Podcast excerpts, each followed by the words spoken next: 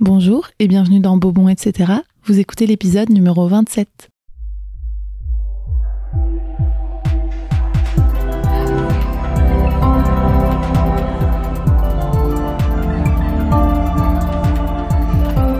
Beau, bon, etc. Bonjour, bonjour la compagnie. Ça fait deux mois maintenant que j'avais disparu des radars, ou en tout cas des, des audiographes. Est-ce que ça se dit des audiographes? Qu'est-ce que c'est? On va regarder ça tout de suite. Alors, qu'est-ce qu'un audiographe? Est-ce que ça existe? Oh oui, oui, oui. Oui, ça peut. Ouais, ok enregistrement de son. Ça va, bah, j'avais disparu des audiographes et de toutes les plateformes d'écoute. Désolée pour cette entrée en matière qui est un petit peu hasardeuse, mais euh, je ne sais plus comment revenir euh, après ces deux mois d'absence. J'étais également partie en pause cet été pendant deux mois et ça m'avait vraiment rafraîchi les idées. Du coup là, c'était à peu près la même démarche, surtout après cette série de Noël que j'ai adoré faire, mais qui était quand même un boulot monstre, hein, je vais pas mentir. D'ailleurs, reparlons-en deux minutes avant de commencer cet épisode. Merci pour votre accueil pour ces dix épisodes que j'ai sortis au mois de décembre. C'était une décision prise euh, à la dernière minute, organiser le mieux possible, mais tout en solo, en autoproduction. Donc c'était la galère, mais merci à toutes mes invitées euh, d'avoir répondu présente et d'avoir été super rapide pour enregistrer avec moi afin que je puisse monter pour le lendemain ou le surlendemain. Je me sentais un peu Léna situation, hein, je vais pas mentir. Euh, pendant dix jours, j'avais l'impression de ne plus dormir. Et en plus, c'est tombé à une période assez particulière parce que voilà, je vous l'annonce en ce jour de Saint-Valentin. Pendant cette série euh, du décompte de Noël, mon amoureux m'a fait sa demande en mariage. C'est le moment où je souris euh, jusqu'aux oreilles alors que je suis seule dans mon salon et que j'ai personne avec qui partager ma joie. Je suis sûre que vous partagez la joie avec moi. En tout cas, je l'espère fortement. Et voilà, donc c'était un moment assez intime et assez exceptionnel aussi. Donc ça a nécessité une petite réorganisation du planning euh, pour que les épisodes sortent à temps. Donc voilà, merci beaucoup pour l'accueil que vous avez apporté à ces épisodes. J'étais super contente de relever ce défi et puis surtout de le partager avec vous, de partager le résultat avec vous. Et aujourd'hui d'ailleurs, ce n'est pas n'importe quel jour pour euh, le podcast, beau, bon, etc. Aujourd'hui, c'est les un an du podcast. Wouh enfin même c'était hier en fait. Eh, mais on va sortir le champagne avec toutes ces bonnes nouvelles. L'épisode d'aujourd'hui, c'est un verre de champagne à la main, une coupe, une flûte, tout ce que vous voulez. Vous pouvez même boire à la bouteille si vous avez passé un mauvais début de semaine. On est ensemble et aujourd'hui, pour la Saint-Valentin, on va donc faire un épisode d'anniversaire. Et pour fêter ça, je vous ai prévu un sujet qui ne va pas plaire à tout le monde, ou en tout cas qui peut diviser. Mais je crois que c'est un sujet plus intéressant qu'il n'y paraît, donc on va l'aborder quand même, et j'espère que vous n'allez pas me quitter directement. Laissez-moi au moins vous convaincre. On va parler télé-réalité, et d'ailleurs je vais essayer de pas parler trop fort parce que j'ai un petit chat qui est sur mes genoux en train de m'écouter parler. Je ne sais pas si je la dérange ou si euh, elle est bercée par mes paroles. elle a l'air d'être bien, donc on va commencer. Installez-vous bien confortablement et on va faire un petit saut dans le passé. Quand j'avais 14 ou 15 ans et que je regardais en cachette Les Anges de la télé-réalité, c'était la saison 5, s'il vous plaît, avec Amélie Netten, avec Aurélie, avec Nabila d'ailleurs. Et oui, je faisais partie des premières personnes qui ont entendu parler du buzz Allo quoi avant que ce ne soit un buzz en fait et qui ne l'avaient certainement pas vu venir. Et donc je dois également faire partie des seules personnes vivantes sur cette terre qui savent le contexte de ce buzz et c'est pas non plus un truc de fou. Enfin bref, tout ça pour dire que à l'époque, je regardais ça sur mon iPod Touch. Je ne sais pas si vous avez connu l'iPod Touch et c'était un peu un secret. On ne valorise pas la culture du vide comme on dit, mais justement, après toutes ces années à regarder de la télé-réalité en assumant qu'à moitié et même si la plupart du temps, c'est surtout pour mettre un fond sonore parce que je fais partie des personnes qui ne supportent pas le silence quand il n'est pas voulu, quand il n'est pas désiré. Donc j'ai souvent soit une émission, soit une série, soit un podcast en fond chez moi quand je fais autre chose. Et alors la télé-réalité, pour ça, c'est parfait parce que tu pars 10 minutes où tu fais plus attention, où tu passes un coup de téléphone, tu reviens, t'en es toujours à la même embrouille sur machin qui a tiré les cheveux de machin. Mais trêve de moquerie, on va vraiment rentrer dans le vif du sujet et on va parler de pourquoi c'est si intéressant en fait de mettre au centre de la scène des personnes qui sont relativement ordinaires. Et justement, je trouve que c'est ça qui fait tout l'intérêt de ce concept de télé-réalité, c'est qu'on fabrique des stars à partir de personnes qui sont somme toute assez lambda, voire parfois pas follement intéressants. Voilà. Et bien sûr, je ne parle pas de tous les candidats et candidates, ni de toutes les émissions, mais disons que voilà, l'image globale qu'on a des candidats de télé-réalité, c'est pas forcément que c'est des lumières. Mais je trouve qu'on s'attache aux personnages Et justement, vu que tout est exacerbé dû à l'enfermement et que les castings sont évidemment faits de façon à ce qu'on retrouve euh, des traits de personnalité très marqués dans chaque euh, personnage, mais en fait, ça crée une forme d'addiction. Tu vas vraiment retrouver à chaque fois les mêmes codes et du coup les mêmes personnages. Le dragueur qui a ses failles et qui est plus profond qu'il n'y paraît, la méchante leaduse qui n'a pas confiance en elle et qui du coup harcèle les autres. On va avoir le gars sympa qui est le pote de tout le monde et qui a jamais d'histoire de cul ou d'amour. On va avoir la femme trahie euh, qui s'est construit une carapace et qui du coup ne veut plus qu'on l'approche, mais le bad boy va réussir à la convaincre et puis ensuite va lui mettre à l'envers. Il y a des schémas narratifs, on va dire, qu'on pourrait même retrouver dans des séries ou dans n'importe quelle autre forme de show, mais il y a ce côté réalité et il y a ce côté personnes qui sont un peu comme toi à la base et qui débarquent euh, soit de leur campagne, soit de leur ville, qui peuvent être belges, qui peuvent être français, et auxquels finalement tu peux relativement facilement t'identifier. C'est des jeunes qui s'amusent, qui ont tous plus ou moins ton âge, qui ont tous plus ou moins tes centres d'intérêt, même si voilà c'est un peu bas de plaf ce qu'on montre d'eux. En réalité, c'est des jeunes tout à fait communs et qui aiment faire la fête la plupart du temps. Alors, il y a cet aspect divertissant justement de voir des jeunes qui font la fête, qui se séduisent, qui se lient d'amitié, qui se trahissent, qui font des alliances ensemble ou les uns contre les autres, un peu comme dans la vie réelle hein, finalement. Euh, on est toujours curieux de savoir pourquoi X a quitté Y, euh, et on a toujours envie de savoir euh, pourquoi Z a parlé dans notre dos et à qui, ou quand on lit la presse à scandale, quand on regarde les réseaux sociaux et qu'on est un petit peu friand de ces petits, de ces petits trucs croustillants. Ben voilà, c'est un peu la même chose sauf que c'est à la télé et que la narration de ces shows, évidemment, elle est orientée d'une manière un peu plus euh, voyeuriste. D'ailleurs, justement, c'est représenté parce que par exemple, Secret Story, quand on voit le symbole de Secret Story, c'est un œil. C'est pas pour rien. C'est l'œil qui voit tout, partout, tout le temps, comme ses prédécesseurs hein, dans le Loft, Big Brother. Et on a aussi des télés plus récentes où il y a moins cet aspect euh, euh, où on observe vraiment d'une manière un peu euh, cachée, un peu voyeuriste ce qui se passe dans une maison en non-stop, et où tu as plus ce côté euh, psychologique, on va dire, où tu as par exemple un groupe qui essaye de régler ses problèmes de cœur, ils sont tous ensemble, on allie à la fois le côté psychologique et le drama quotidien classique télé-réalité. Et grâce à cette recette, on va renforcer l'attachement au personnage parce que quand tu regardes toi en tant que spectateur, non seulement tu regardes parce que c'est divertissant, parce qu'il y a des disputes, des histoires d'amour, des histoires d'amitié, mais aussi parce que tu as envie de voir chaque personnage individuellement évoluer, s'améliorer. Tu as envie d'assister à leurs échecs aussi, parce que ça peut avoir un effet un peu cathartique. Mais de la même façon que tu vas éprouver des sentiments euh, intenses, euh, que ce soit négativement ou positivement, euh, par exemple par rapport à des personnages de série, tu vas prendre très à cœur les histoires et les aventures de ces personnalités dans ces téléréalités parce que tu oublies un peu qu'ils sont filmés et que c'est dans le cadre d'une télé. Au bout d'un moment, si tu consommes ce genre d'émission, t'as un peu l'impression de retrouver cette bande de potes que tu connais. Et même s'ils sont pas proches de toi en tout point, tu vas quand même te sentir un peu dans leur peau. Je sais pas si vous voyez ce que je veux dire. Ça doit être un truc purement humain de se visualiser dans la vie de l'autre, on va dire, et par rapport à ses sentiments. Mais c'est vrai que du coup, ces personnes, quand elles sortent de ces émissions-là, je parle de premières expériences, hein, pas de ceux qui sont devenus des professionnels de la télé-réalité, mais les tout premiers, on va dire, quand ils sortaient de là, à l'époque du loft par exemple, le backlash du retour à la réalité, c'était assez exceptionnel quoi. C'était vraiment un truc euh, violent et complètement inattendu pour ces personnes. Certes, ils se doutaient un peu que quand ils allaient sortir, voilà, ils allaient être euh, des stars instantanées, euh, voilà, qui allaient avoir ce sentiment grisant et un peu déphasant, mais je pense pas qu'ils s'attendaient à autant de dégâts psychologiques et il y a même certaines personnes chez qui ça a été irréversible. On connaît des histoires de candidats de télé-réalité qui ont fini par mettre fin à leur jour par exemple parce que ils n'arrivaient pas à à rebondir et que euh, c'était trop, c'était trop en fait, voilà. Donc c'est assez intéressant parce qu'en vérité ces personnes-là on les connaît pas et puis quand tu regardes une émission il y a eu du montage donc euh, tout ce qui est dit dans l'émission n'est pas forcément ce qui a été dit ou de la manière dont ça a été dit au moment où ça a été tourné. Tout ça, c'est assez intéressant d'y réfléchir, je trouve. En tout cas, c'est des questions euh, que je me pose et des sujets que j'aborde comme ça quand je regarde moi-même ces émissions.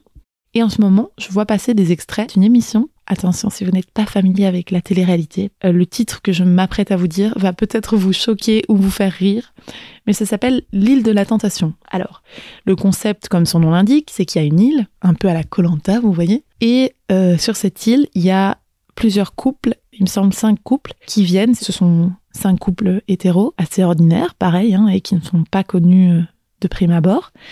Et ces cinq couples vont être séparés et les cinq hommes vont être avec des tentatrices qui auront pour but de les charmer et inversement pour les cinq femmes.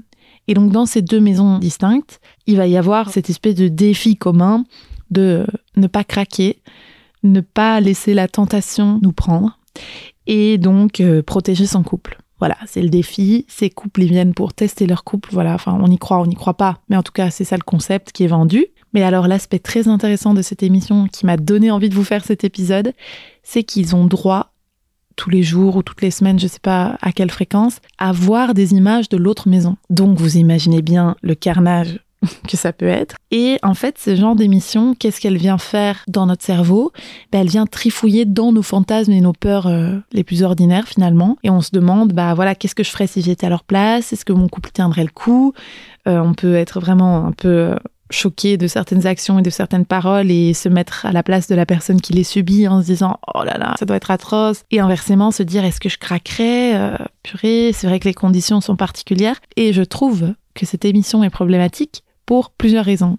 Au-delà du fait que le concept est quand même assez tordu, il y a quand même peu de chances que cette situation se présente dans la vraie vie, la vie de tous les jours, je veux dire. On peut être amené à ressentir du désir, que ce soit mental, physique, pour quelqu'un d'autre que son partenaire alors qu'on est dans une relation exclusive, mais il y aura jamais dix personnes qui sont là pour te charmer dans une maison euh, enfermée euh, sur une île euh, déserte paradisiaque.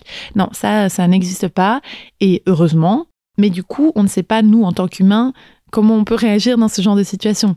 Donc se mettre dans cette situation pour en faire l'expérience et pouvoir montrer ça à d'autres gens, donc là je veux dire les spectateurs, hein, parce que c'est quand même filmé, exposé, rendu public à la télévision, je trouve que c'est quand même un peu de la torture gratuite, quoi. Et pour les participants et pour les spectateurs, ça fait vraiment se, tortiller le cerveau en se disant « Oh là là, mais quel enfer euh, Une situation comme celle-là, euh, j'aimerais pas la vivre. » Et il y a quand même des personnes qui y vont de leur plein gré. Donc certes, ils sont payés, ils vont avoir une, une certaine visibilité derrière, et c'est peut-être ce qu'ils cherchent aujourd'hui, puisque maintenant on sait que les candidats, quand ils sortent de ces émissions, euh, tout ça c'est bien rodé et on peut bien gagner sa vie derrière. Mais à l'époque, quand cette émission a été lancée, c'était vraiment des lambdas qui tentaient une expérience, quoi. Donc je trouve ça quand même assez euh, intéressant humainement de se mettre dans cette situation.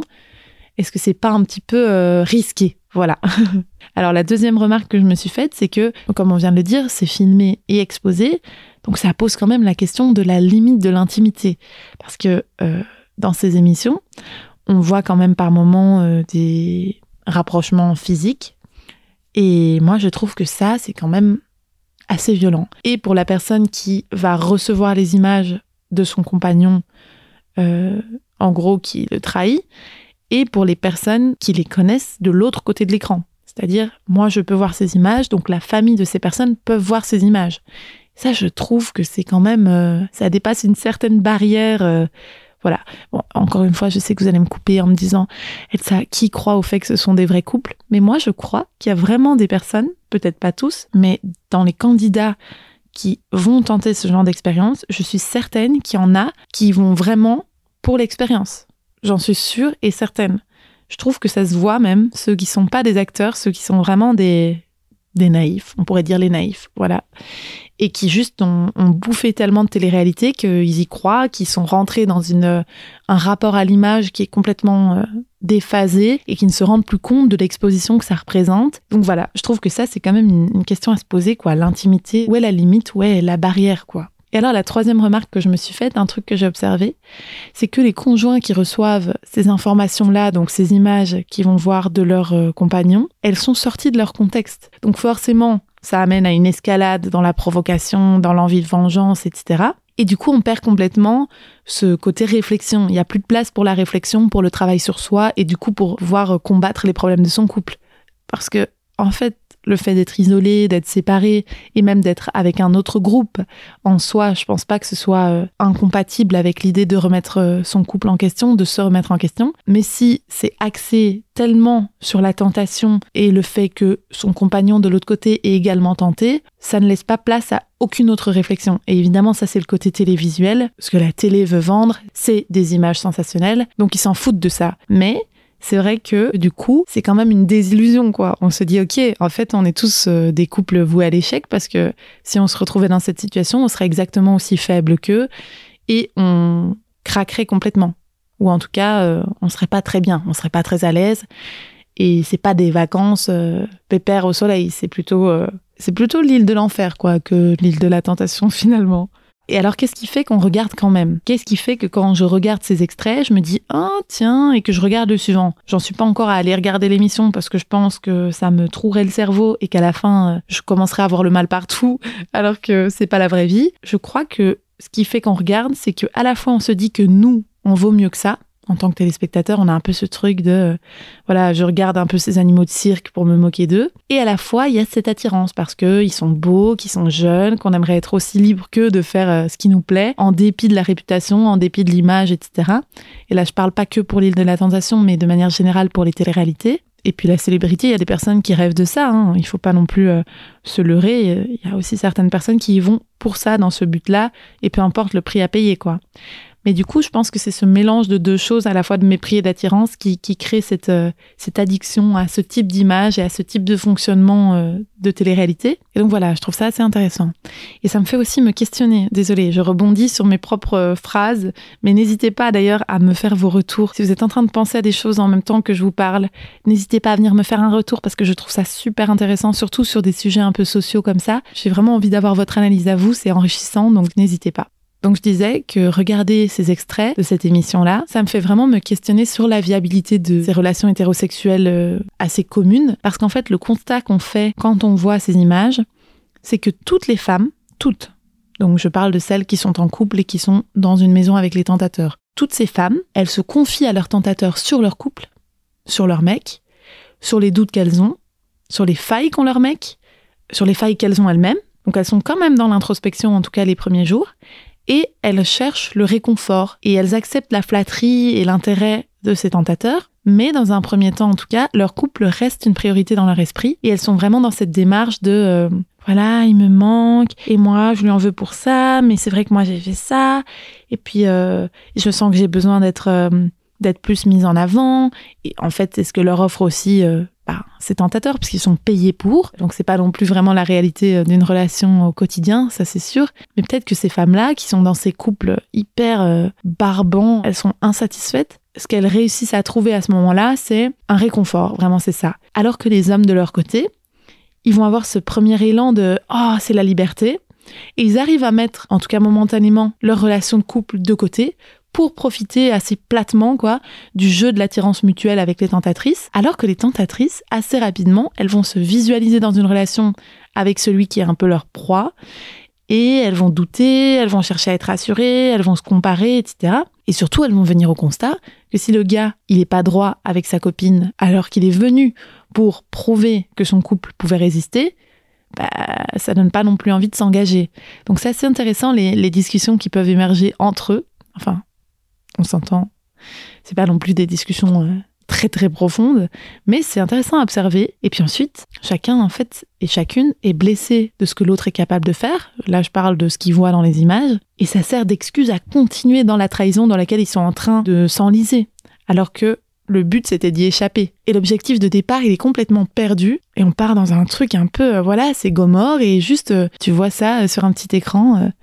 et tu te dis, ok, bah, c'est fini mon couple dans le cas où c'est des vrais couples. Hein. Encore une fois, je ne pourrais pas mettre ma main à couper qu'ils sont pas euh, sous contrat, voilà, j'en sais rien. Mais c'est vrai que de notre point de vue de spectateur, ce qu'on nous vend, c'est quand même assez traumatisant et ça fait se poser des questions sur euh, l'idée qu'on a du couple dans la société et de ce côté, euh, la tentation est partout, faites très attention. Donc voilà, c'était mes petites réflexions par rapport à la télé-réalité. Et sinon, autre piste de réflexion, qui concerne plutôt euh, d'autres émissions que j'ai également pu regarder euh, il y a quelques temps. Je regardais des émissions qui sont plutôt des émissions où il n'y a pas vraiment de but et où c'est des familles, comme ils s'appellent entre eux, qui euh, passent des vacances ensemble et c'est toujours les mêmes personnages, c'est des personnages récurrents. Et en fait, quand je regardais ces émissions, j'ai fini par faire le constat que c'est terriblement sexiste. Bon alors voilà, j'invente rien, on sait que le business de la télé et de ces émissions-là, c'est pas toujours très reluisant en termes de valeur. Hein éthique, sociale, voilà. Jusqu'à il y a peu en tout cas, la majorité du temps, les critères de sélection des candidats sont presque exclusivement euh, basés sur le physique. Donc, c'est le résultat de ça. Le seul but, c'est de générer du désir, de la jalousie, etc. Donc, on va intégrer à ces jeux-là, à ces émissions-là, des personnes qui vont incarner ça. c'est pas top, hein, c'est bien, bien toxique. Maintenant que je, je le verbalise comme ça, je me rends compte de la dinguerie du truc. Mais donc, c'est des personnages types, comme euh, je le disais tout à l'heure. Euh, ce pote sympa, par exemple, que tout le monde aime, euh, qui est un peu un personnage type en télé-réalité. Déjà, ce sera jamais une femme, ou quasiment jamais. Parce que quand tu es une femme en télé-réalité, si tu ne crées pas de relation, que tu ne rentres pas dans un jeu euh, voilà de séduction, que tu ne rentres pas dans le jeu de ceux qui te courtisent, bah tu dégages en fait, c'est aussi simple que ça. Et on l'a vu au fil des années, beaucoup de ces femmes ont laissé dans la télé-réalité leur réputation. Donc c'est terrible parce que ça a vraiment un effet boule de neige, je suppose, dans leur vie personnelle après et professionnelle, alors que c'est pas le cas des personnages masculins quoi. Donc dans ces émissions, on fait venir des filles de quoi 18-19 ans. Elles servent en gros de chair fraîche à des personnages masculins récurrents de ces émissions-là, qui font d'ailleurs parfois ce boulot depuis euh, presque 20 ans. Quoi. Ils sont bien rodés, ils connaissent le process, contrairement à ces jeunes filles. Et on veut que ça crée des nouveaux axes narratifs à exploiter, on veut susciter la colère de l'ancienne petite amie qui se fait remplacer, on veut créer un triangle amoureux, etc. En dépit des éventuels sentiments de ces jeunes femmes-là, qui peuvent réellement se faire emporter dans ce tourbillon, en tout cas c'est ce que je pense, et puis euh, se sentir totalement utilisées en fait, parce que c'est exactement ce qu'elles sont, elles sont utilisées. Et puis on les salit sur les réseaux sociaux parce qu'elles ont eu trop de partenaires différents, qu'elles ont piqué le mec d'une autre, etc. Et là, le tribunal médiatique s'assure qu'elles ne seront jamais pardonnées, qu'on n'oubliera jamais, qu'on lâchera jamais leur veste. Et leurs carrières, après, sont foutues parce qu'elles sont catégorisées super neuneux, euh, alors que leurs collègues masculins peuvent totalement prétendre à passer euh, du côté de la production de ces shows, par exemple. Soit elles vont devenir animatrices, mais ça n'aura jamais rien à voir avec les hommes qui vont devenir animateurs en venant de ces milieux-là. Finir mariés, père de famille, riches, tout en s'étant en gros euh, bien amusés pendant des années à la télé. C'est pas les mêmes conséquences, quoi. Donc euh, voilà, c'est pas vite oublié et pardonné euh, quand on fait des conneries en tant que femme euh, jeune dans la télé-réalité. Comme partout dans la vie, en fait, hein, on le paye bien plus cher. Et il faut bien plus ramer pour d'abord qu'on te remarque, ensuite qu'on te respecte, et pour finir qu'on t'oublie. Je crois que c'est un processus monstrueusement long et, et, difficile et on doit y laisser quelques plumes, surtout quand on n'est pas forcément prête à ça. Et d'ailleurs, vous, qu'est-ce que vous pensez par rapport à tout ça, toutes ces téléréalités? Est-ce que vous pensez que la télé-réalité, ça pourrait être un concept euh, qu'on pourrait adapter et qui pourrait être chouette? Et comment Avec quel type de candidat? De garder les codes de télé-réalité, mais en amenant des personnages un peu plus profonds, un peu plus intéressants, un peu plus diversifiés, parce qu'il y a aussi cette question. Il y a aussi la question de la diversité dans la télé-réalité. Euh, à l'affiche de ces émissions, tu ne verras jamais, jamais, jamais une femme noire. Non, il y aura toujours que les mêmes têtes blanches hétéros. Il y aura pas du tout une représentation large, pas du tout. Donc euh, ça fait aussi se poser cette question-là de la représentation et de comment la télé-réalité pourrait-elle devenir un exemple parce qu'on sait que quand il y a eu du harcèlement dans les téléréalités, les jeunes qui regardaient ces émissions reproduisaient à l'école des actions qui ont vraiment été euh, dévastatrices pour certains élèves et dans les cours d'école. Donc comment en faire, puisque c'est un outil d'influence massif, comment en faire un bon exemple comment apporter plus de représentation, comment apporter plus de diversité et comment euh, faire naître des concepts euh, certes divertissants, pas forcément toujours profonds, mais qui puissent être légers tout en étant intéressants. Voilà. Donc, euh, je sais pas si vous avez des pistes, ça pourrait être intéressant. Peut-être qu'on finira par lancer une télé-réalité Bobon, etc. Et le concept, ce serait quoi? Ce serait que tout le monde viendrait pour développer un projet professionnel autour euh, soit de l'audio, soit de la bouffe, soit de l'art, et de manière générale qu'on échange tous ensemble. Ce serait une grande retraite, mais filmée et produite sous forme un peu télé-réalité, avec des défis. Oh, purée, mais ce serait incroyable. Donc en fait, il y a de l'avenir, il y a de l'avenir, on peut créer des trucs, les amis. Bon, on arrive à la fin de cet épisode. N'hésitez pas à me dire si ça vous a plu. J'avais envie de revenir avec un concept un petit peu plus posé, avec un sujet. Et voilà, il est temps de reboucher la bouteille de champagne, de la ranger au frigo, à moins que vous l'ayez fini. Et on se retrouve dans deux semaines pour un nouvel épisode. Gros bisous